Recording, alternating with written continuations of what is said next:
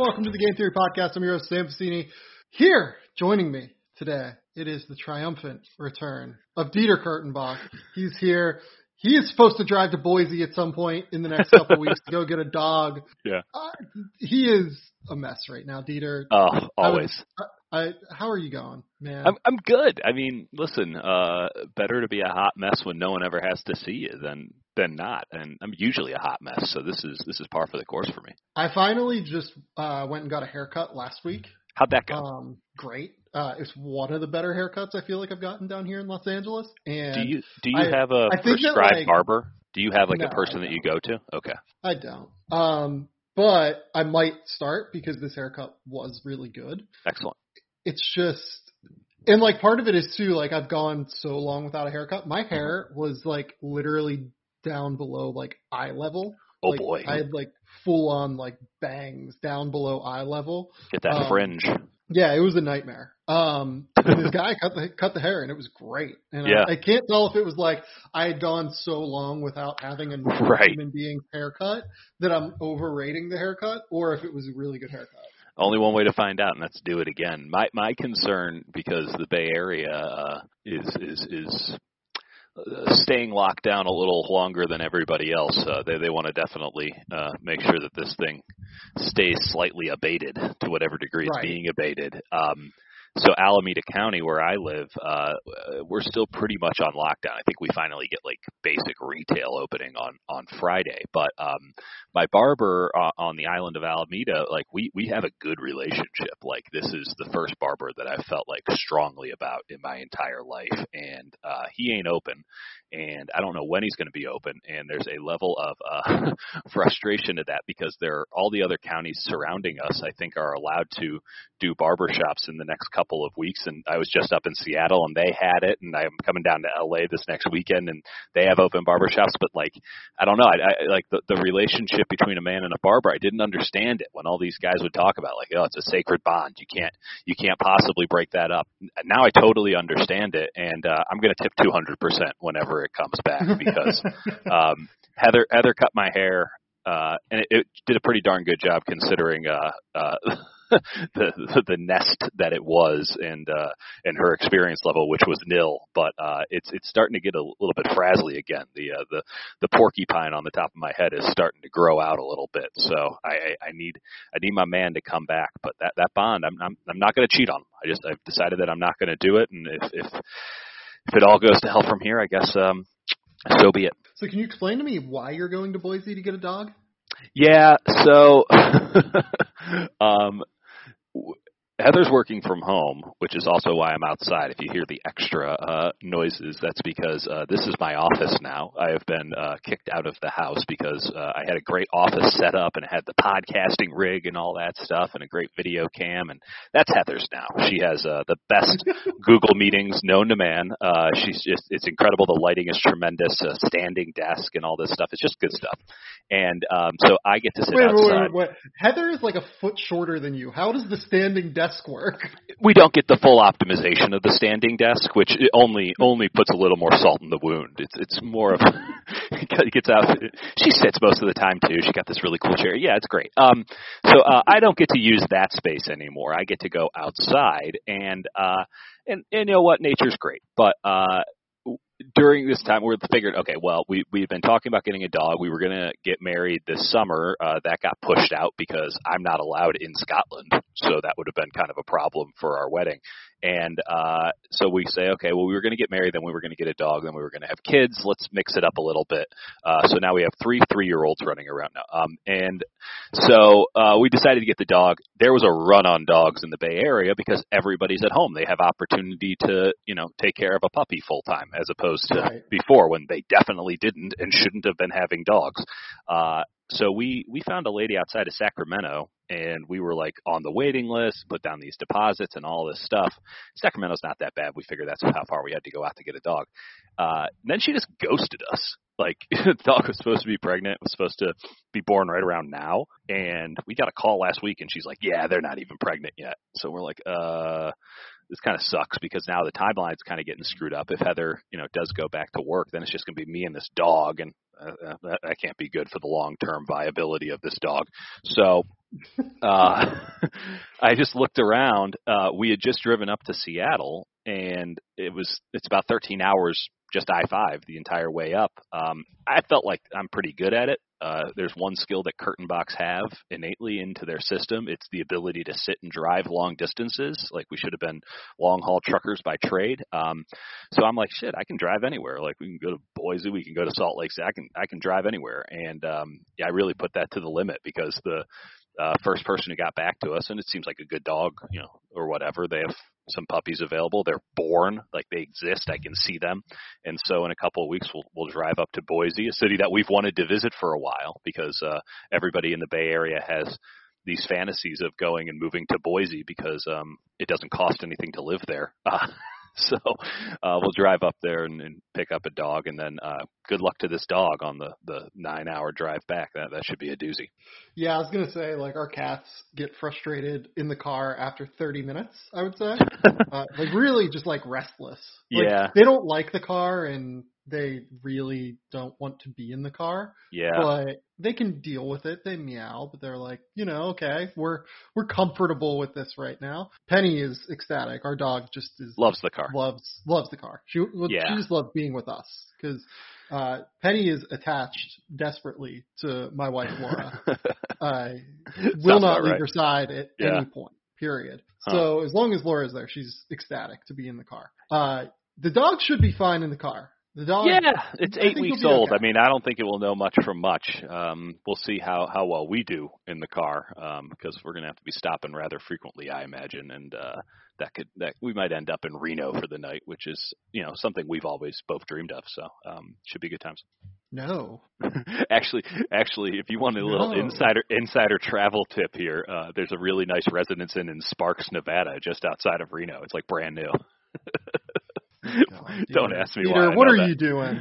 I had to drive. Why? I because because because the Kurtenbachs having a name skill, I had to drive a car from Chicago to uh Oakland in the span of like three days. So uh that was Oh, it. That was that's where I stopped.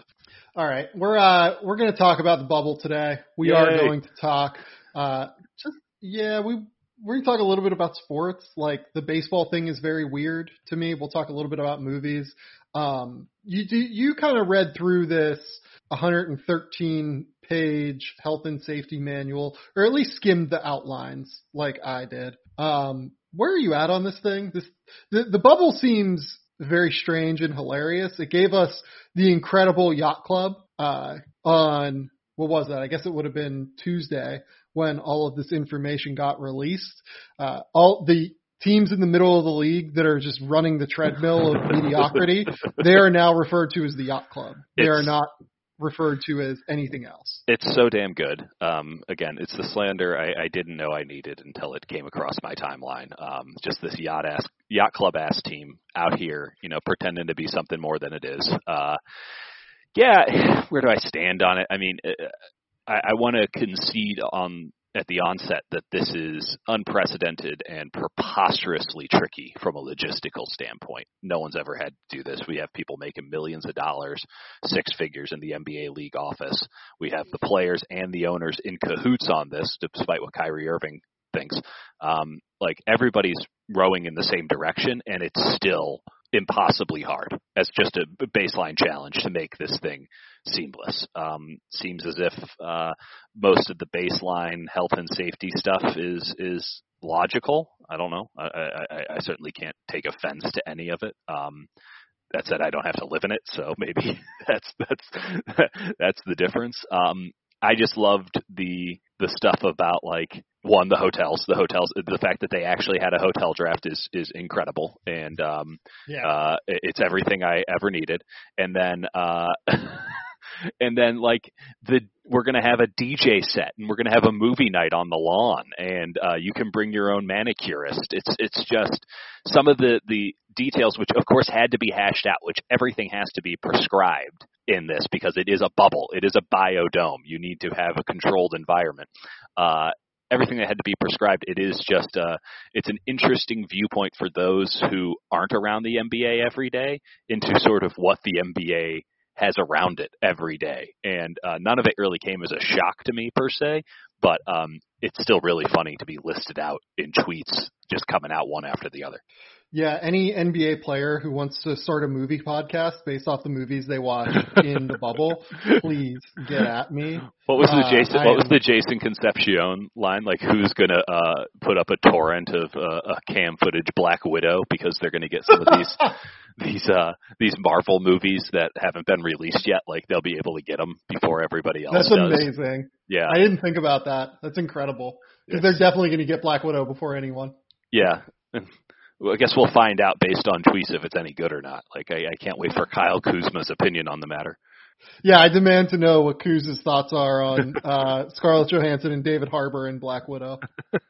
I don't know. Like I, I, uh, I joked earlier, like what are movies? But like I, I really like. Obviously, we have Netflix and Prime Video and all this stuff, and we can rent stuff. But like, I really miss going to the movies. I feel like that's the thing that Oh that's yeah, what's bothering me more than anything else. I can't imagine how you feel. yeah, no, like a hundred percent. We like I go to uh, Laura and I go to what something like I think we went to thirty-five to forty movies last year. Yeah, something along those lines, like essentially a movie every 10 days. that's wild. Because we have AMC stubs or AMC Movie Pass or whatever, A list, right? whatever. You got the stubs. and we we seriously significantly love going to the movies. Um, I it's it's like a real question in my mind whether or not I will go whenever they start opening them up again. They're supposed they're Uh, supposed to open them up down in L.A. pretty soon. No? Yeah, Big- AMC is saying big like at the pushing end it. Yeah at the end of uh June. I think they're closed until, and then maybe they'll open up again in July. Yeah. Uh, I know that Tenet right now is set for July 31st to Ooh, that open. ain't that ain't happening. Yeah, I'm a little bit skeptical, but they would- continue just to like push it back by weeks at a time, as opposed to Fast Yeah. Five or Fast Nine, which got moved back a year basically immediately, and then Black Widow and No Time to Die got moved back to November. Uh, I think No Time to Die might even got gotten pushed back a little bit more. Um, so it's fascinating to me just to see what everyone is going to do uh, within the movie industry. Uh, there have been some like pretty good like Netflix releases, like The Five Bloods. I thought was amazing. I thought Yeah, I haven't watched it maybe we'll talk. Maybe we'll talk about that at the end. I thought it was just absolutely amazing. One of the best movies I've seen in a long time. Uh, but maybe you know there there are a few other movies like I liked Arkansas enough. I liked I liked The Lovebirds enough, but like it's hard to tell if I just missed movies so much that I Yeah. like The Lovebirds. Um, but no, like it's it, it's been hard for me. It's been really really hard. I really enjoy going to the movies, and Yeah. uh, we we need to get movies back. And again, please, uh, any NBA player, hit me if if you want to start movie podcast. well, I mean, just I, I, my my image of it is that basically it's like the uh, the local park district putting up the the projector and putting Homeward Bound on a crappy DVD player that that projects onto a small screen as everybody, a bunch of seven footers just sprawled out on blankets outside Watching of uh, Homeward Bound. yeah, just watch outside the yacht club, uh, just taking it all in. Oh my god. Um. Can you imagine a bunch of NBA players just sitting around crying to the opening scene of Up? have you uh have you read through like some of this stuff like what happens if a player like leaves the campus? Uh, no, no, give me the deets on that. So like basically they're saying that if a player like leaves the bubble, they're gonna be uh they're gonna have to like quarantine for ten days. So they're gonna and like any game that they miss during that time, like they're gonna be suspended for that game. Who's Right. going to do it? I, The who- who- league. no, no, no. I'm saying who's going to do it anyway. Who's gonna leave the bubble? Um, I don't know. I don't know if anyone will, to be honest. I think Luckily, it's gonna like, be hard. Well, uh, there's two things going against leaving the bubble right now. One, uh, it's definitely safer in the bubble than it might be outside of the bubble in Orlando. And two, um, no offense to the fine folks of Central Florida, but um, you're leaving the bubble to go to Orlando. So, um, not really sure what the upside is there, all things considered. Well, there's that, and there's now the uh the hotline that NBA players can call if someone's breaking the rules. Please, please refer to it by its proper name, the snitch line. I thought you were going to say the Chris Paul line. Oh God, I, I yeah the the photos of Chris Paul just on the phone. It's so good. Though I did I did like the one I don't remember who posted. I'm sorry. Um, with with Rob Pelinka just on the phone being like, "I'd like to report both the Bucks and the Clippers for being out and about and then making out with each other." It's so funny to me. Like speaking of executives, like I've been talking to a bunch of executives over the course of the last couple of weeks, just trying to like figure out what's going on with the draft. And like very few executives that I've talked to have any desire to go to this bubble. They're like, no, I'm good. it's so funny. I, I I've talked to Bob Myers about this a couple of times, and Bob obviously views a big part of his job is sort of being um, a psychologist, if you will, to the players and being somebody who can help you know Steve Kerr out with the day to day bullshit that was going on with that team over the last couple of years. Um, he was Kevin Durant's psychologist, essentially, uh, Bob Myers. So he would travel with the team. But what, you know, one of the things he said is like, I don't really need to be here, but I really want to be here, so I just show up. And like, they're not going to tell me I can't because I'm the goddamn president of basketball operations. Like, what are they going to do? And now, but like, it, I, I just think about that all the time. Like, what GM would actually want to show up to this? And two, like, they don't need to be there anyway. Like what what are they doing in that environment? Now maybe they do need the psychologist, the psychiatrist a little bit more um, amid the bubble environment, but yeah, I, I can't imagine there's going to be too many uh, GMs or executives of any sort hanging out in the bubble. They'll be like, "Yeah, I'll, I'll get it on TV, man. Like, there's no reason for me to be there." Yeah, like I think that they're allowing any uh every team. What is it? It's like 35 to 50 people. I forget what the number is. Yeah, I think I think it's 35. 35 total. Is it? Yeah. Yeah. So like it's going to be pretty tricky actually. And then like they're going to be doing regular testing like throughout this entire thing. And I don't think like any any executive that can get away from having to do regular testing is going to be like, yeah, I I don't want that. I, yeah. I, last thing I want is those cotton swabs up my nose every day. Right. All that the time. Looks miserable. There was a video of Ian Poulter like oh, doing oh, wow. one that just looked terrible. Like it looked one of the things absolutely miserable. One of the things that Major League Baseball was pushing, and I read a lot about this stuff. Uh, that is not to say in any way that I'm an expert, but um, a lot of kind of the strange and obscure amid uh, the pandemic world kind of does come across my my eyelids. Um, one of the things they were talking about saliva testing. I don't know where that stands currently um, in terms mm-hmm. of viability, but yeah, if if I'm the NBA, uh, let's let's really push it. And I made a joke on the radio the other day, like NASA and and their effort to do this bold and audacious thing has has given us so much technology that's now made it to the consumer realm. Like, wouldn't it be awesome if the NBA or Major League Baseball, because they need to have baseball to make their damn money, they need to have basketball to make their damn money, if they like pioneered saliva testing and basically were the Patreons of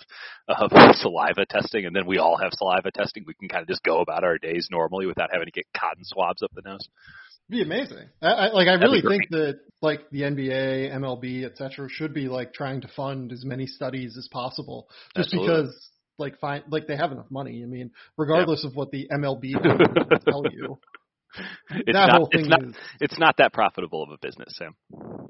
That whole thing, I you know what? Like I can understand that right. like maybe cash on hand, you For know, sure. it's not like a wildly profitable thing, but when you're organizational values increase by 11% on average every year. Yeah. And a lot of them over the course of the last decade and a half have spiked significantly more than that, like have Big gone time. up like four times as much. Keep it on the whole, like, uh, oh yeah, we're not all that profitable. If you sold your team tomorrow, you'd make four times as much as what you paid for it, probably if you bought the team seven years ago. Oh yeah, yeah. No, it's um, yeah. I part of me is like, if you have a house and it's worth a million dollars, are you really a millionaire? Like, yes, on paper, yes. Like if you own that house outright, the bank does not own it. Um, at the same time, like someone has to buy it. And not to uh, cite Tilman Fertitta, who has not exactly uh, covered himself in glory over the last couple of months here, but like he is not lying when he says that there are not a lot of people out there buying yachts right now. And uh maybe maybe that's changed given the rate of the stock market increase, but like in order to in order to extract value from these things, you have to have a buyer, whether that be you know through equity buyout or whatever. You have to have a buyer. So I, I'm not. Um, listen, the baseball owners are pleading a level of poverty that that isn't true, but um, the general consensus from like the fans being like, well, these you know these values have gone up X, X, and X. Is there a line of people to buy the assets? Maybe, but you have to put them on the market. You actually have to get the money for them. Um, that's just funny. Yeah, but tell them. the the thing is with like MLB teams, for instance, like we're seeing this with the Mets, right? Like Right. there is a line of people that will buy the Mets. For sure, Like, for sure. Ever decide to like officially put themselves on the market again? You're like telling Steve me Cohen was like immediately like, yes, I want to buy the Mets. you're telling me that there's an asset that's going to improve 11% every year. Like, f- uh, fuck yeah, like in yeah, a second, of course. Yeah. and has a chance to like continue to spike occasionally. Yes, And- a hundred percent. and plays into your ego. Hell yeah. Right. It's a No, vanity legitimately. purchase, like in every way. and this is and this is my and this is maybe my issue. I read this great book called Soccernomics way a while back, and one of the tenets of being uh, a great owner in of a soccer team in Europe or really anywhere is that um, you have to treat it like a vanity project. It cannot be something to make money because you will lose because there are enough people around that use it solely as a vanity project to where they Right. are happy to lose money on it because it's a PR play, and that's why you have all the the, the Middle East Gulf oil countries um, you know, buying up teams and just using it as a PR thing because oh, you feel better about the UAE now that they own Manchester City and saved them from you know perpetual mediocrity and turned them into a, a super club, like all that. Um, baseball seems to have a outside in, the NBA. I mean, what what what are Joe Lacob and Peter Gruber doing? Like, yes, it's a business, but like they're it's a vanity play. Um, they were millionaires in a world of billionaires, and now they have the asset. Uh, and they get to laugh. Same thing with you know Gruber, Guber and Magic Johnson bought the Dodgers. Now most American professional sports teams um, have a salary cap, so there's a level of restraint that's built into the system. Baseball obviously doesn't, but I could argue that it does with the competitive balance tax that they have. So there's already kind of a salary cap. Nevertheless, like baseball seems to have an outsized number of owners that really do treat it like an ATM, that really do view it as just a business asset only and will consistently Right. operate in the margins as to come out profitable year in and year out. Whereas the teams that seem to be, and- the irony is now that um, because everybody turned into the Oakland A's, who originated this bullshit model, um, every team is now the Oakland A's. It- These teams are wildly successful. Think about the teams that are winning World Series. They're the ones that have tanked, and some had to tank longer than others, but uh, they've all been tanking, and they're all winning on sort of the NFL uh, rookie quarterback scale model of uh, get young guys, hold on to them for seven years on the cheap, and then figure it out later, uh, and just constantly have the farm system. So the entire that that entire system is completely fucked, and um, it's not surprising that we've had all of this you know nonsense, even though there is a collective bargaining agreement, because the system is completely fucked. And by the way, the players are as much as everyone wants to side with the players because we all see ourselves in the players. Like the players are also screwing over their fellow players. The high paid ones aren't doing anything to help the guys who are making, you know, 600k. Cody Bellinger makes 600k last year, and he won the National League MVP because the model is based on cheap labor these days. Um, none of that is being fixed in any of this, but it, it, it's a really bad look, and they're going to have a very long lockout slash strike after the 2021 season. But um, yeah, it makes me it makes me you know happy for the NBA that there are guys like Cuban and um, there are more owners than not, at least in my estimation, that um, don't try to run it like you know the mom and pop family business and are willing to spend money to make money and kind of um, use the equity and collateral that they have in the increasing values of franchises to actually improve the experience for fans. What a novel goddamn concept. Yeah, I can't get behind you on the players being at fault with the MLB stuff Good. I mean, because fair enough. I'll hear that. if if there was any sort of transparency in regard to Mhm. the ownership side explaining why they should be the only people who get to experience the excessive gains that come with the MLB's, you know, just explosive, uh, you know, franchise valuations over the course Mhm. of the last uh, 10 years in comparison to the fact that you look at player salaries, they haven't really risen. Well, okay, but Sam, right? Sam not, I don't mean to to be crass and interrupt you here, but like you're telling me that Gerrit Cole and Mike Trout didn't benefit by the in- increased values. The the top level players have no, been. because no, like What are you really talking about? haven't. Mike Trout has Like a billion dollar contract. Yeah, but they're not getting paid on a year per on a year per year basis like a ton more than what, uh, for instance, Alex Rodriguez was making a decade ago. I mean, it's it's what was Alex Rodriguez? They're just getting contract? more security because what he signed the um, ten year two fifty, and then he signed another one with the Yankees. It was two seventy five at some point, I think. But like, okay, uh, you're right. You're right. Maybe there's there's been a marginal decrease on that end, but Gerrit Cole still got 330 million dollars this past off season. We still have record-setting valuations outside of perhaps the one. Okay, let me let me rephrase. Yeah. MLB players have not seen their salaries rise commensurately Correct. with the way that franchise values have exploded over the course of the last decade. And why and, and, why why is that? I would argue that the median salary, and, and I don't have this data, this is just a guess on my behalf. The median salary has gone up. It, the issue is that they still, that the entire league, again, has built this model off of really cheap labor and that they've decided to do it. And so when you have Justin Verlander, who makes a million dollars a start, and um and, and Cole and, and some of these guys who are you know, Scherzer makes a million dollars to start. These guys who are out there saying like this is ridiculous, and yes, they have a case. I'm not arguing that they don't have a case, so they just don't have that great of a case. It's not like so, I feel so that like, much sympathy for them when they're arguing for, it, but they're not arguing for the lower level guys, and the lower level guys are the ones who need to stop being exploited here. Right, but I don't really think they're being exploited because part of being a lower level salaried guy is the aspirational ability to believe that you can become a higher paid. That's guy. some trickle down economics bullshit. Yeah, like you're but, right. But like in that, the MLB, that's, it's that's how they sell it to themselves. That's how they sell it to themselves. Like, but but in here's the thing though, in Major League Baseball, it's actually not because of the way that the salary system is structured,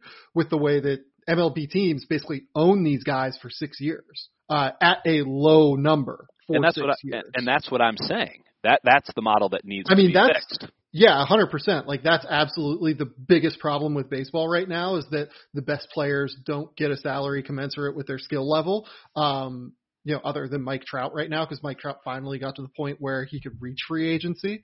Right. But you know, you look at a lot of the best players like Ronald Acuna, right? Yeah. Like Ronald Acuna before signing his extension, which was a disaster, but like that was his choice to sign the extension. Right. Like Ronald Acuna was making under a million dollars a year. Gerrit Cole, back when he pitched for uh, the Pirates, mm-hmm. was making five hundred and sixty thousand dollars a year. I remember. And he was a, and he was a first round Pirates. pick.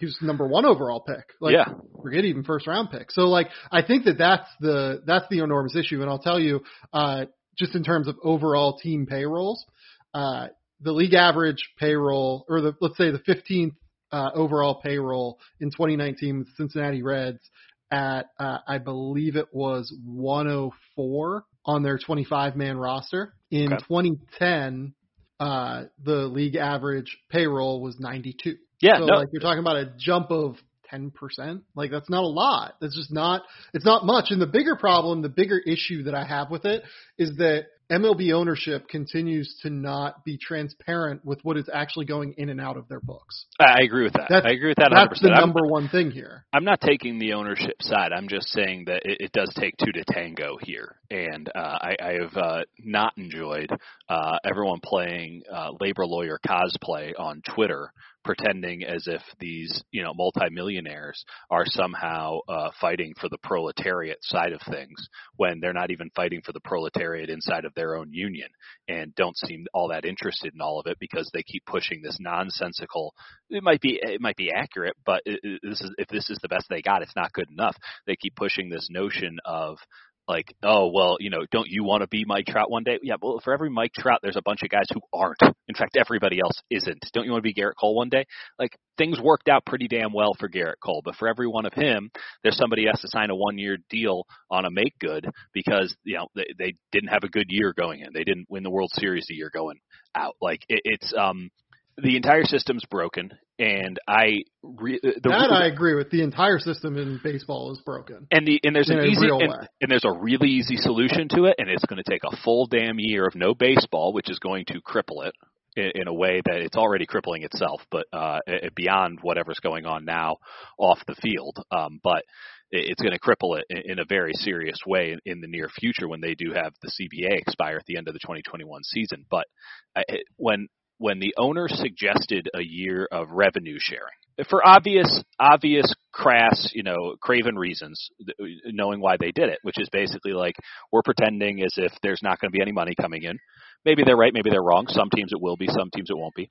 Um, we'll do a revenue sharing for one year. And the players, they didn't even put it in a real proposal. It was just floated through the media, and the players lost their goddamn minds.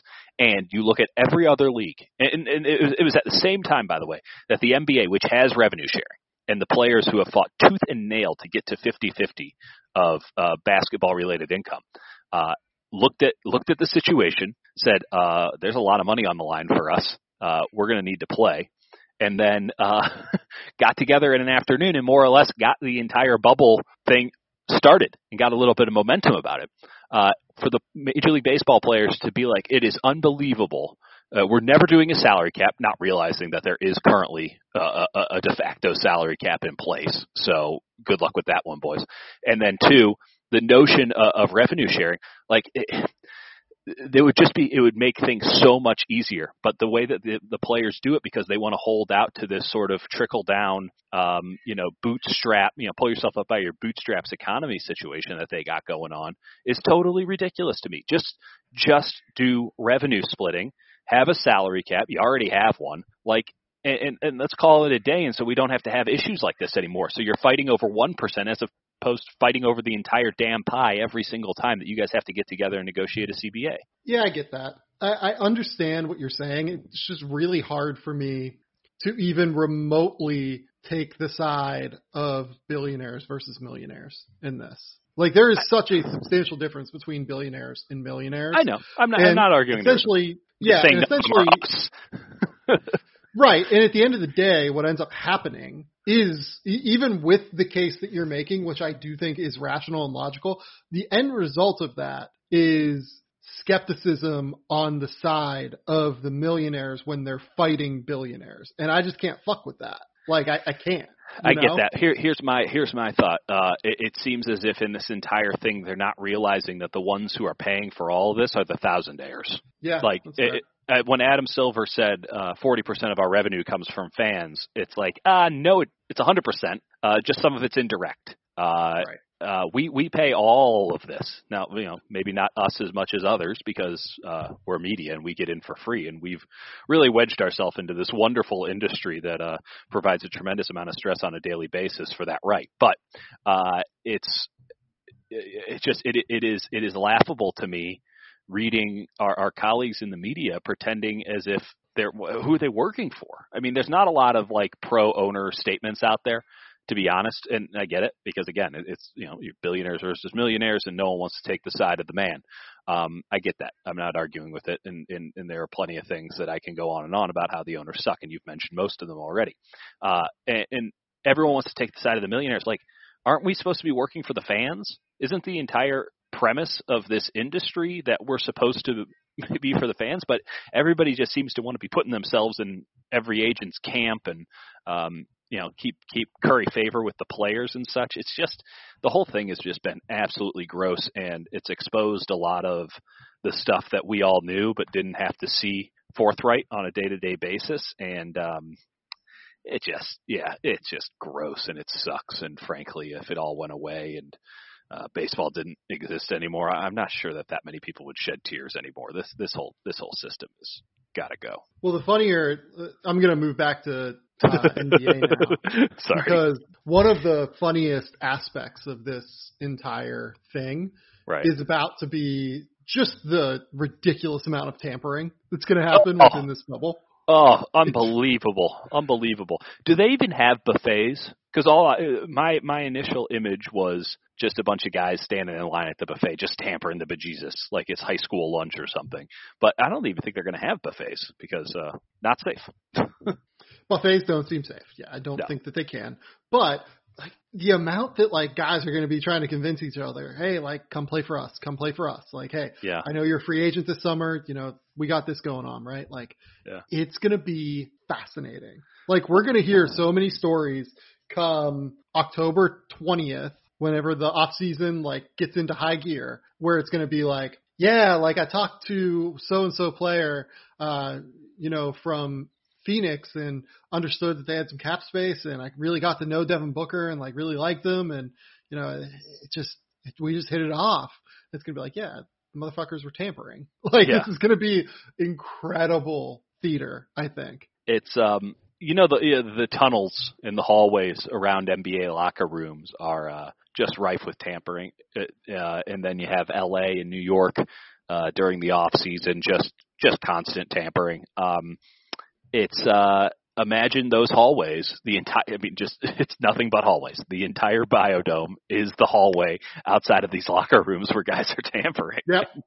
it's like it's gonna be it's gonna be wild if you just take a look at the NBA rosters now and then um, just jumble them up. They're basically going to have a fantasy draft at the beginning of next year because everybody's Well- going to want to be moving from one place to another. it's going to be The wild. funny, the fun part is going to be like look to see who moves from one team in the yacht club to another team in the yacht club, from one team in the Gran Destino to another team in the Gran Destino. Not like, even moving up. yeah, just like moving, just like kind of shifting around because like typically there's like some like method to the madness, right? Where like, sure. oh yeah, someone wants to move up to a contender, right? We might just get some shuffling, man. Like it, we might just shuffle the deck chairs here, and it might just be incredible theater. Shuffling the deck chairs on the yacht club. Yeah, shuffling the deck chairs on the yacht club. Oh. Um, it's gonna be the best thing in the world to track. Uh, Dude, who is who's the most likely player to like? We feel like I feel like LeBron's probably gonna be in there, like trying to get guys. Oh, Like, dude, come on, come on, First come off, to the Lakers. Come every- live in LA. apparently every member of the Utah Jazz, they're only showing up in which to find new homes. I mean, they're, they're like a company that's going down and they're showing up to the job fair early. Um, it is, that's, that's just going to be a hot mess. Yeah, you're right. LeBron, LeBron, uh, probably isn't going to be allowed to leave his room just by decree from the Los Angeles Lakers and, you know, common sense. Uh, but, uh, I imagine that he's going to have a really nice room at the place. Uh, I don't know. Is he, is he, um, is he who's doing Space Jam? Is that a Disney operation or is that DreamWorks or I don't know. It doesn't matter. It's a Uh, good question. I don't know.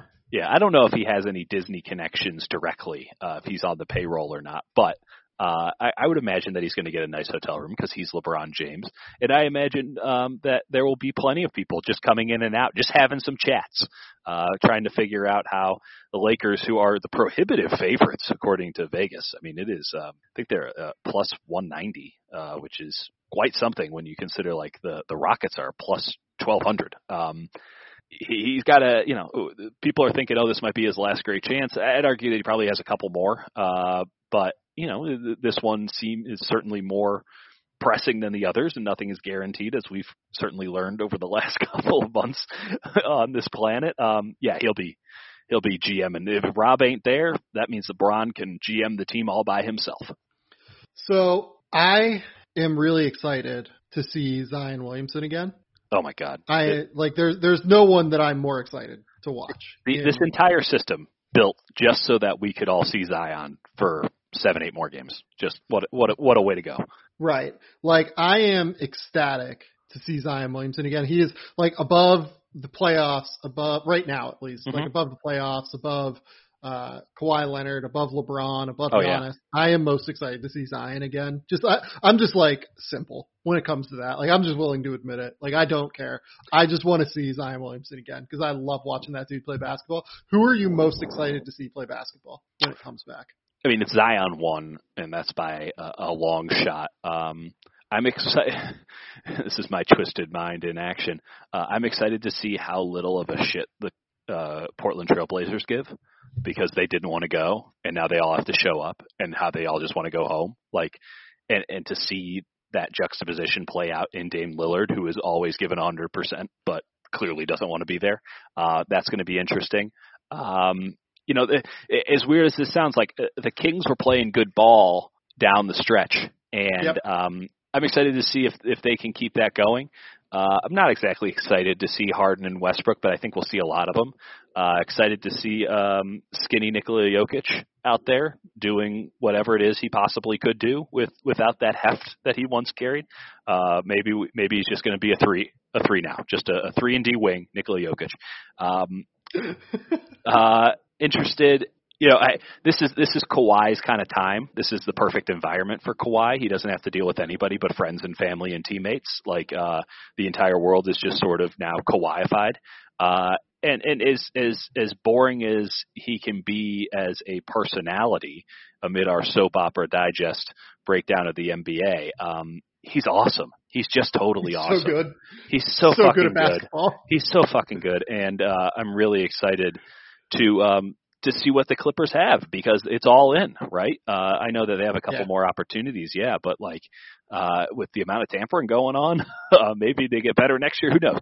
But uh, this is this is Kawhi's time. Kawhi shows up in the playoffs, and last year he, he won Finals MVP on zero legs. Uh, I was just talking to somebody about this the other day. Like he was, I cover the NFL a lot. Uh, I see the uh, physical toll that a game, especially playoff games, take on these guys. Um, and some of that stuff is just etched indelibly in my mind, and it's uh, scarring, and it's something I have to kind of uh, pretend to not remember when I cover the games a lot. And yet, the the kind of of that ilk, the thing that stands out to me most in terms of like injury and guy playing through injury and just someone who was hurting, just in a whole world of hurt, was Kawhi after Game Six of last year's NBA Finals, walking out like he could barely celebrate. Not that he's you know exuberant or happy to begin with, but he was both of his legs were shot. I mean, he was done, and um, they needed every bit of what he had and a little bit more to win that title. And there's still questions if the Warriors had won that game six, if Kawhi had enough for even a game seven, um, and what would have happened in that environment. But man, like it, Kawhi in the playoffs is something to absolutely behold. Uh, maybe this rest has has helped things out a little bit. Uh, and then there's LeBron, who we know what he's done this season. Uh, arguably, though I wouldn't argue it, it was, but he, he's in the conversation, of course, for MVP after 200 something days off. Um, giving him a big fat break just before the home stretch, just before the playoffs is uh I can see why the Lakers are the prohibitive favorites. And I'm fascinated to see how that how that manifests. And and, and let's not underestimate uh the value for that with Anthony Davis as well. I mean, LeBron, yes, he's he's older and he's heck, who who has more miles than LeBron at this juncture, but um, Anthony Davis is really the injury risk on that team, and if he goes down, that team does not have, I don't think, the guns to to really compete for a title, even with LeBron on it. So um, that team, the Lakers in general, coming out uh, theoretically as fresh as they possibly could be, uh, given everything that's gone down, fresher than they would be if if the season had just played out normally. That's going to be fascinating as well. I'll, I'm just going to be honest here too. Like I can't I didn't mention the any- 76ers. Yeah, isn't isn't that going to be uh uh because there's so much? It I seems like quit there was them. so much dysfunction, and now it seems as if they're just going to be in a, a good place going in. Like, what? Where, where's your head at with the Sixers? Oh no, like I, I don't feel like that. I, I uh, I've been hurt too many times by this 2019 26ers team to feel Yeah. like they're ever going to go into uh, games again in a good place. Right. But man, I just can't quit them. I want to see them succeed. I, I want they have enough talent to be very, very good at some point this season. Yeah, oh, I yeah. demand to see that. Like I want to see Ben Simmons was like sneaky a 21, 9, and 8 guy on like 60% shooting Mhm. over the course of the last 25 games of the year. Like he was awesome. Yeah. Uh, by the time the cal like right after, right around the time like Joel Embiid went out and like he really had to Mhm. carry them. Yeah. Uh, he was absolutely incredible. Um, I'm really excited to see that. I'm really excited to see uh, what Joel Embiid looks like after some rest. I'm really excited Yeah. to see can they make Al Horford work. Uh, I, I'm a little bit more skeptical of that one, but That'll be fun. we'll see. Uh, like it's there's just so many different things. I'm excited for Skinny Jokic. I'm Yep. excited to see uh, this like middle pack of Western Conference teams, Oh, like see Luka again. all of well, yeah, like all of Dallas, Houston, Oklahoma City, Mhm. Utah, and Denver are all within four games of one another. And if you take Denver out of that, Yeah. it's Utah, Oklahoma City, Houston, and Dallas all within like two and a half games of each other. It's wild. It's going to be amazing. Uh, the race for eighth in the West is going to be really good. Although Fun I think hell. Memphis is Memphis is in a really good spot. Yeah, for I think, I think I- because we- they got the- they got healthy again. they got healthy, and beyond that, I think they've already played all of their games against Sacramento. Um, and I don't know if the Pelicans are actually in in striking distance to. Well, what they do with the schedule is going to be really interesting, just because they do have to do like something. They have to like slightly change the schedule somehow. Of course, Um, but their like next few games were very difficult. Um, like they not. had they had Houston, Philly, Oklahoma City, Denver, Hmm. and then like within this next stretch, like Mavericks, and then two games against the Raptors. So yeah, yikes. I don't know if they're still gonna have to like play that difficult of a schedule, but you look at New Orleans as well. Like New Orleans' schedule, New Orleans is hurt as much as anyone by Yeah. this, really. Yeah, they had an easy schedule. yeah, like they had the easiest schedule left in the league coming down the stretch. But I don't know. We'll see. Like I, I think that it's going to be fun to track that race. Uh, Oh, no it question. has so many fun players. It has Zion. It has Ja Morant. It has Damian Lillard. De'Aaron Fox had started to turn it on late. Yeah. Like Buddy Hield had really started to turn it on late. Like Off I'm, the bench. uh, yeah, like I'm excited to watch that race because of the sheer number of fun players. And by the way, like a guy that I'm really excited to watch Yeah. was DeAndre Ayton. Like Oh, big time. Yeah, good call. DeAndre's leap defensively this year, and I'm writing about this for next week. It was substantial. He was like actually a good defender Mhm. while averaging 19 and 12 as Oh, yeah. center. It, It's like on. 21 years old. It's He on. is starting to figure it out in a very substantial way that makes me uh makes me very intrigued for his future and still believes that he's going to be like the all-star caliber center that we thought he was entering the NBA draft. Let me ask you this. Uh, you, you mentioned the 76ers already. They're at plus 2,000 to win the title. So maybe this is uh, you've already answered this question. 20 who's to ki- 1. Yeah, I think it's yeah 20 to one. Um, who's your sleeper team? Right, Lakers are at 1.9 to one. You got the Bucks at three to one, more or less. You got the Clippers at three to one. You got the Celtics at 12 to one. Rockets at 14 to one. Raptors at 18 to one. Nuggets at 20 to one. Sixers at 20 to one. I mean, and then we kind of we go from there. But is there a team that you think? Because as much as we talk about, you know, getting into the playoffs is going to be interesting. I'm with you 100%. I'm really interested to watch that battle for the final spot in the Western Conference, maybe even more so than the seeding itself in um, in either the West or the East, just because home court advantage doesn't matter. like I don't know if they can add any rule that would make it matter more. Uh, and and home court whistle, uh, while it might still exist, isn't going to be as pronounced. Like uh, travel isn't a thing. Like uh, I, I don't really care that much about that. So it's it, it's one of those things where, yeah, who, who's your sleeper? Who's the team that you think could could break through? I don't know that there's really a sleeper. Like I'll probably bet on the Bucks and Clippers at three to one. I think both of those numbers are just too good. Yeah. To be honest, like, I'm with you. Um, like I, I think that especially if the Lakers keep dropping in the way that they have so far, like they were at 250, I think to start. Now they're down to 190. Like, Yeah, people are betting the bejesus out of them. yeah, like I, I think to be expected, by the way. I mean, that's Vegas. Vegas is a Lakers town. That- That's just how it goes. yeah, like if the Bucks get down to like 400, Oh, I'll, boy. I'll hammer the Bucks. Yeah. Uh, if the Clippers get down to like 400, I'll hammer the Clippers. Yeah. Um, What I'm about let me let me run a couple of teams by you real fast, and I just want to get your thoughts on them. The Celtics. interesting. I mean, the leap that Tatum took to where he's now like a top 10 player in the league, Yeah. like the way that he played from 2020 onward, uh, very interesting. They have the offensive firepower. Uh, I think that like Gordon Hayward is maybe one of the most interesting guys to watch because That he question. was inconsistently great this season, like always good, but like inconsistently like was getting back to the level that he was at when he was with the Jazz prior to signing with the Celtics and unfortunately having that terrible injury. Right. He has the ability to enter free agency this offseason if he wants. I don't know if he wants Um, to, given the current salary scenarios, but yeah.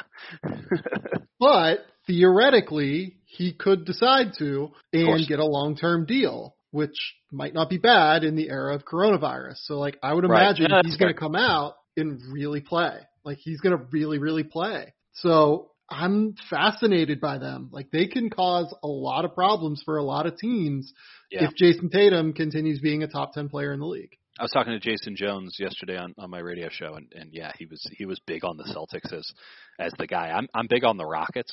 I know that sounds counterintuitive to kind of everything I stand for, but um, to you as a person, I know, I who know. are you?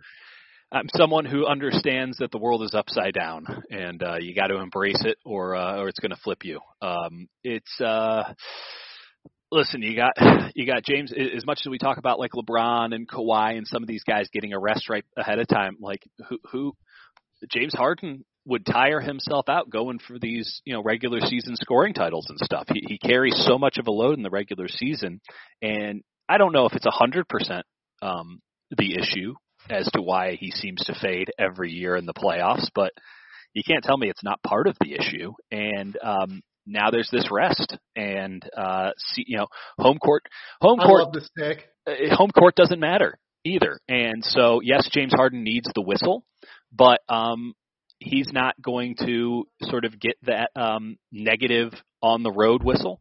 And I think this is something that uh, I, I've experienced firsthand, it, being down in Houston for enough of these playoff series now. There's a negative energy to that Houston crowd when Harden starts missing shots, when the Rockets start missing shots. Um, and maybe this is just because they keep playing the Warriors and that's the boogeyman. And I get it, and, and I'm not I'm not uh, chastising in any way. Like this is something that I do all the time with my teams. Um, and and and bad you know, I grew up in Chicago. Bad energy is what we grew up on. But um, it's it is interesting picking that up in in the home home court environment. Um, Right. if you know, it, I, I think James Harden would be a really good pick if we were going to say like something like a closed door pickup game sort of a situation, five on five. James Harden would be a really good player to have. It's not that different than what we're actually going to have. And uh, Westbrook has played a lot better since they got rid of an interior scorer uh, or an interior defender. Uh, they just went five smalls, and uh, Westbrook has has thrived, I would argue, in that situation. Now, of course, I, I also think that the five smalls thing has a real chance to just throw teams off. A hundred percent, a hundred percent. Now, the and and listen, if they go up against the Clippers, who's going to score on the inside? I mean, Zubac is Zubac going to give you twenty? No way. Um, so you don't have to worry about it. Now, there is a big issue against the Lakers, but um, can we The problem with the Clippers, though, is that the Clippers can actually slow them down on defense. Like they True. they have the horses to like actually like they have Kawhi, they have Paul George. That they, like they can play hyper small with Marcus Morris, yeah, Kawhi, Paul George across the front line, Listen, and it's and- basically the same as what the Rockets are doing. They're just better. if I had to put money on it today, I would bet on the Clippers to win the title. But if I'm looking for if I'm looking for a, a fancy play here, uh, I, I just I feel like things are setting up pretty well for the Houston Rockets given the environment. Um, they don't have to again the fact that they don't have to travel, the fact which which is problematic for them when you know they they're in the Western Conference and most of the Western Conference teams are far away uh, from them in Houston in the Central Time Zone. Uh, it's it's there there's something Well, here's here's the something route. to this. Here's the route for the Rockets. Mhm. The Rockets need to get to the four or five game. Mhm. They Who would that be playing? they need it to be Utah, I think, because Oh, they yeah. can beat Utah.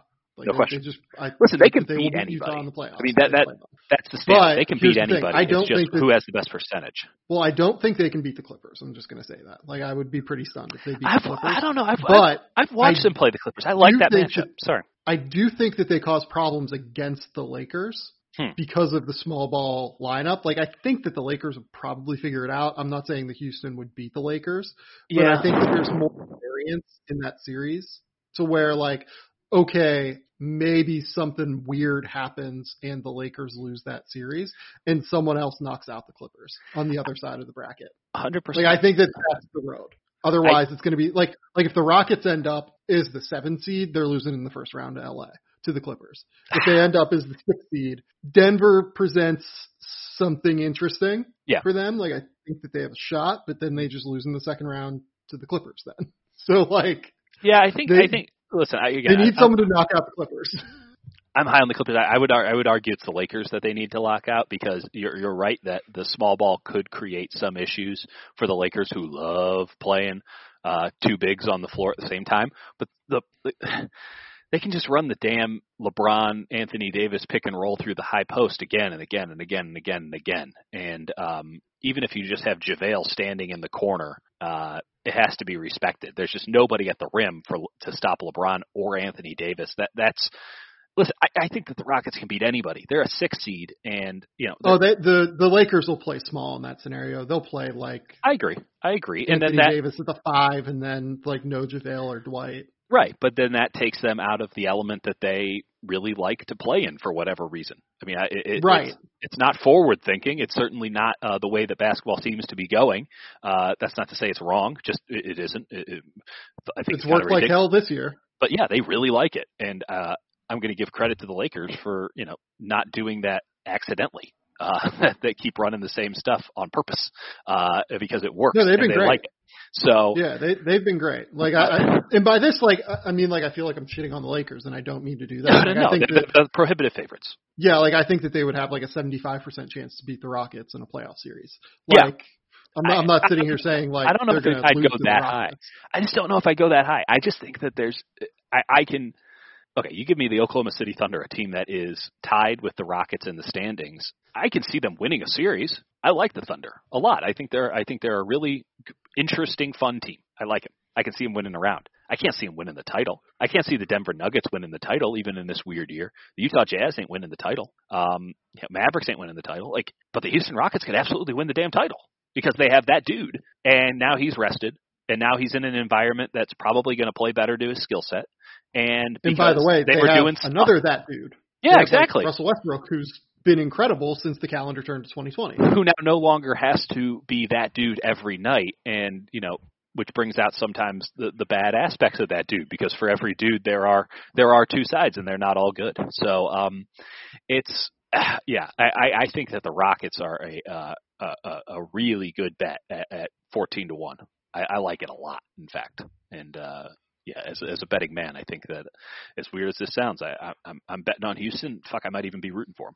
Since uh, December 31st, Mhm. Russell Westbrook, 31 and a half points, eight rebounds, seven assists, two steals, Yeah, 53% from the field. hmm Because the, the Yeah. floors opened up. They didn't have anybody. They literally had Capela in the dunk spot all the time, and it just created a, a person that Westbrook had to go You through. couldn't play both Russ and Capela at the same time. It just didn't Right. work, unfortunately. Now listen. Now the lack of a, a man who can actually defend the rim might prove problematic. I mean, usually that's a thing that matters, but it matters less now than it ever has, in my estimation. And um, well, to me, to me, what they're doing is they're creating variance by doing this. Mhm. Like they are creating a real situation where they have a shot to be good. Uh, and that's what's mo- that's like a great way to go about it when you're slightly less talented than the best teams at the top, right? Because like Right. we would agree, they are a little bit less talented than the Clippers. They are a little No bit question. less talented than the Lakers. Like, Yes, sir. We could say what it is, right? Yeah. Um, and the odds reflect that. but yeah, and the odds reflect that. But they also have the ability to get hot for four out of seven games and cause real issues. Unquestioned. Unquestioned. I mean, it, is there somebody in the NBA who can? I mean, it's Giannis and Harden, and Harden's game. You know, no offense to Giannis, but Harden's game is more complete. And if if Harden's going to have fresh legs this entire time, every single night he can go out there and drop sixty, not 50, 60, and that fits inside the system. It's not like he's ball hogging. This is the system that they play, and he moves the ball enough. Uh, they they've just gone all in on this model, and uh, shit. I mean, I, I'm not saying that it won't work. I can I can easily see a way in which it works all the way, and um, that's not something that I thought could happen. And now again, they don't have to deal with so much of the pressure and the stress and the extracurricular that goes along with the NBA playoffs, which I think is stuff that they have not handled well in the past uh, as an organization on the whole. Uh, they they did not have the the mindset to be champions, but put them in a biodome where nothing is real. Who the hell knows? It's amazing. Uh,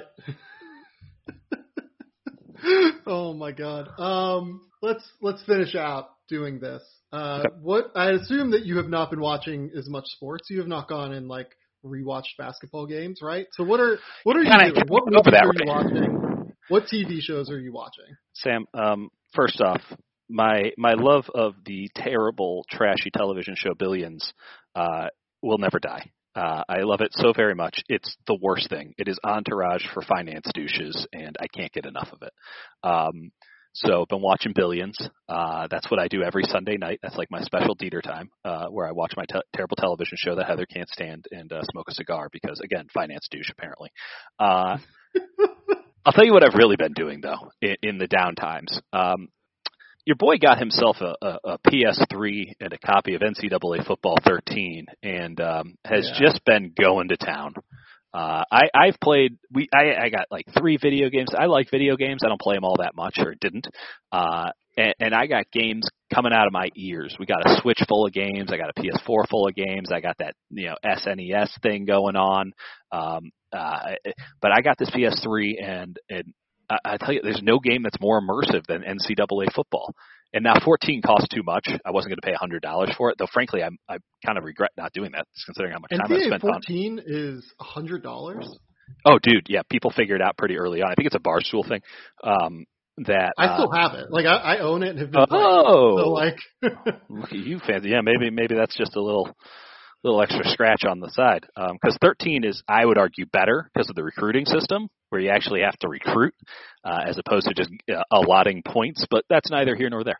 Um, it's yeah, it, it has just been fully immersive and uh, totally awesome. And uh yeah, and then I've been trying to work out. I've been trying to I played a lot of golf. That's not really working out. Uh it's quite opposite sometimes, but uh yeah, you know, I would like to come out of this whole situation looking better. Uh, feels like a a big wasted opportunity. Like, you know, one of the the big issues that I have, and you know, I've always been a big chunky boy, um, is that I can do a diet, I can do the exercise regimens, but then you know, life happens, and there are 20 hour days that happen, and it's really hard to stay disciplined and on track and eat the right things, particularly eating the right things when you're tired and you're stressed and you're just in the car going back and forth between team facilities and games all day. Uh, Right. Since that's not an issue right now, uh, not really sure what the fuck my excuse is to not be dropping some lbs. So, been trying to do that, and it, it, it's gone better. You know, I, I I started off with a nice big cushion at the beginning of quarantine because um, I was a local hero for supporting all of the local restaurants around here, and goddamn did I support them. But um, yeah, it's been going okay otherwise. But uh, yeah, billions NCAA football 13 and uh, and uh, riding the bike. It's been uh, I, I, we talked about this I think before coming on. You know, I've been on furlough from the Merc because there's no sports and they're you know cheap, and um, it, it hasn't been an issue in in many regards. But uh, I didn't realize how fucking tired I was. All things considered, post Super Bowl until they're just like don't you know go on you know unpaid vacation, which is what I'm calling it. Uh, it's been awesome. I, I know, you know. Listen, it's it, this is a uh, privileged position to be taking, but um, big fan of furlough. If you can swing it, uh, highly recommended because uh, it's been nice just, just sit outside in the sun all day and read books and play NCAA. It's like hell yeah. I wish maybe I should have done something a little more productive than working on my bod, but um, all things considered, uh, been a pretty good quarantine. have you uh have you watched What We Do in the Shadows yet? I love what we do in the shadows. It's um, Heather and I's favorite show. It is there. It takes a little bit of time to get to figure out what it is. Had you had you seen the movie? Oh yeah, yeah, yeah. The movie Yeah, yeah. is like one I of my favorite. I recommend the movie to every. This is this is why I like Yeah. you, Sam. Like this, I uh, I've seen the It's movie probably six or seven times at this juncture, and it's one of the. uh it's one of those films that you, if you don't get it, I I just don't know if we'll ever get each other. Right. It, it's absolutely exceptional. Um, the episode with Mark Hamill, Yes, Jackie What We Do in Daytona. the Shadows, where Laszlo becomes Jackie Daytona, is one of the funniest things I think I've ever seen on television. I think about that episode every day. I'm not even joking. I thought about it earlier today. Um, the toothpick being the disguise. Wait, Was- tell, save save some of it for people to like I'm, watch tell- it. I'm telling you right now, um, there's only so much time we have before sports start up again and our lives go back to the soap opera.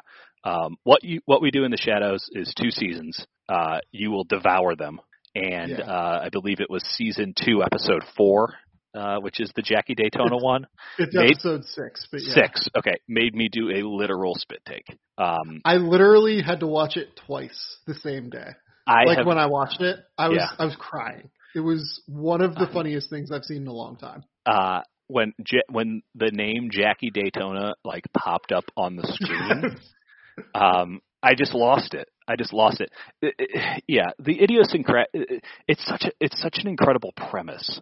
I just didn't realize how like idiosyncratic vampires were, but it's such a brilliant theme for you know kind of a mockumentary style show because Yeah. of all of the strange peculiarities of vampires that have just been built up in the the myth over years and years and years. It's it's absolutely outstanding.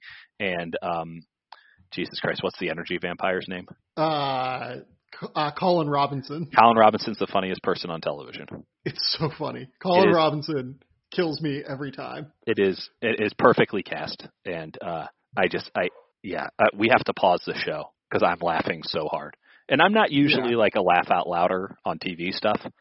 Couldn't I'm usually like a quiet like you know giggle person. I'm I'm howling. I'm howling at the television. That show is so damn funny. Couldn't It's recommend it more. absolutely amazing. 10 out of 10, 100 out of a 100,000 out of a 1,000. It's absolutely incredible. It's one of my favorite things in the world. Um, yeah, I watched The Five Bloods. That was Okay. amazing. It's one of the best movies I've seen, not just this year, uh, in the last few years. Okay, I will even. check that out. It's a little long, but like Delroy Lindo's performance, w- what you've read about it, Yeah. might not even do it justice. It's, Oh, wow. Okay. He's he is going to win an Academy Award this year for it.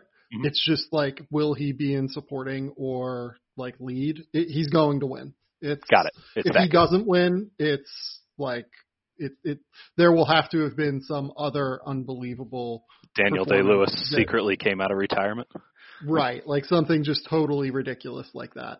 Um, what else have we? What else have we watched? I have like a list. I've been keeping track of Yeah, you, things. you're I've been good about reading that. a lot. What have you Yeah, been I've reading? been reading a lot too. What have you been liking? I I've been reading um recently I've been trying to read more about just like the black experience in America. Yeah. Um like I read Between the World and Me. I'm reading a book on Martin Luther King right now. Um Mm-hmm. Okay. before that I read the Steve Cohen book, Black Edge. Oh, I don't know that one. Um, I read American Kingpin, which Mhm. is the uh like Silk Road book. Yeah. Yeah, you recommended that one to me. That one's really good. That Okay. one's really, really good. I didn't really love the, the Black Edge was just fine. I thought. Is that the same person who wrote that? Is that wrote the Wire article or the three Wire articles? I don't know. Because I, don't really know. liked the Wired articles like three, four years ago. I'll look it up. Yeah. Um. But but like it, I mean like Steve Cohen for people who don't know is like who Billions is based off of. Yeah. Like the entirety of like what the Black Edge book is is like the you know underground like basis for Billions, right? Um. So I'm all the like- way in for no good reason. See, like I, can- really like Billions too. I really is like- Great. Billions is awesome. It is so over the top. Um, I don't know if it's in on its own joke anymore, but like I don't care. It's so good. Uh, I, I just No, I'm with you. it's it's it's um it's like billions is my kind of escapism because I can still feel like it's slightly smart. I, di- I don't really trust the people who really think it's like really smart and clever because it, it's kind of kitschy at certain points. But like I don't know, like Paul Giamatti's ridiculous. Like how am I not supposed to be enjoyed by that? And Damian Lewis is like pretending like he's Daniel Day Lewis, and it's like just let's have some fun. No, it's the most over the top show in the world in every way, but it works like because of its excess. kind of. Totally. Totally, and I'm sure that somebody's like, "Well, that's that's a built-in metaphor." It's like, no, it isn't. like, this isn't a I metaphor. I mean, it, it might be, but it, It doesn't might- make it more patently ridiculous. Maybe that's it. Maybe that's the answer. If this is a this is a if this is a metaphor, one, it's missing most people, and two, like you're not that smart. Right? Like, don't don't get it twisted. I mean, like, just this show is just ridiculous. enjoy this preposterous show. Um, what else have I watched? Uh, Arkansas was fine. Okay. Uh, the rhythm the rhythm section with Blake Lively should have been better. Hmm. I haven't even heard of that. Yeah, th- you don't to need think. to watch it. Okay, fair enough. I will ignore. Uh, what else? What else? Oh, the the movie with Chris Hemsworth. I don't think I've talked about that yet. Is Extraction. that the one? Is that the one where his name is what? What's his name? Rake, and he kills someone with a rake. Yes, How's that? it's awesome. Okay, good to know. the The direction is incredible. It's directed by um one of the stunt people who was like Chris Evans's stunt person for Oh. like Captain America. Okay. and he did all of the stunts and um he was like a stunt coordinator for the Avengers movies. Uh It is. it, it, on first reference that doesn't seem like something that would directly lead to directorial debut, but actually it makes perfect sense if you're trying to make an action movie. Yeah, it's actually an incredibly uh, well directed debut feature. Is it Uh, is it's it like John it's super Wickian? creative. It's super creative in the same way that John Wick is in Mm, terms of like action set pieces. okay.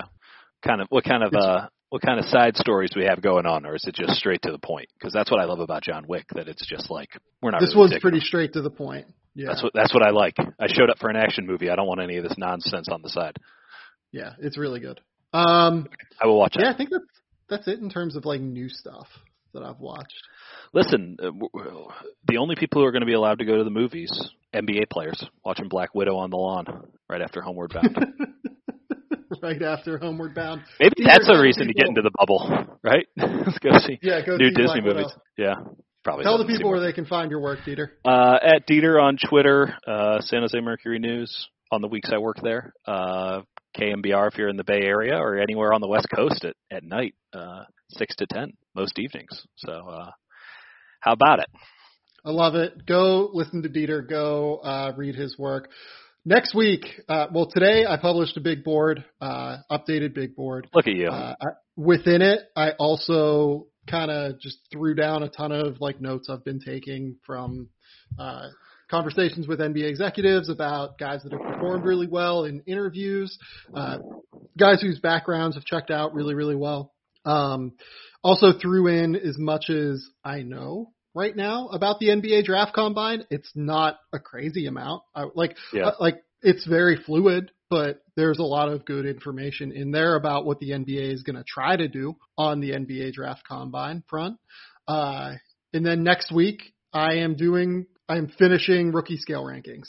Finally, they will all they will all be published. There are six articles left. I have Kings, Grizzlies, Celtics, Pelicans, uh, Kings, Grizzlies, Celtics, Pelicans, Mavericks, and Hawks. Those Okay. are the final six teams. I have updated the rookie scale ranking order, um, just the team rankings, and then I've also done a big 50 prospect ranking of who the best prospects currently in the NBA are. So that'll go up next week.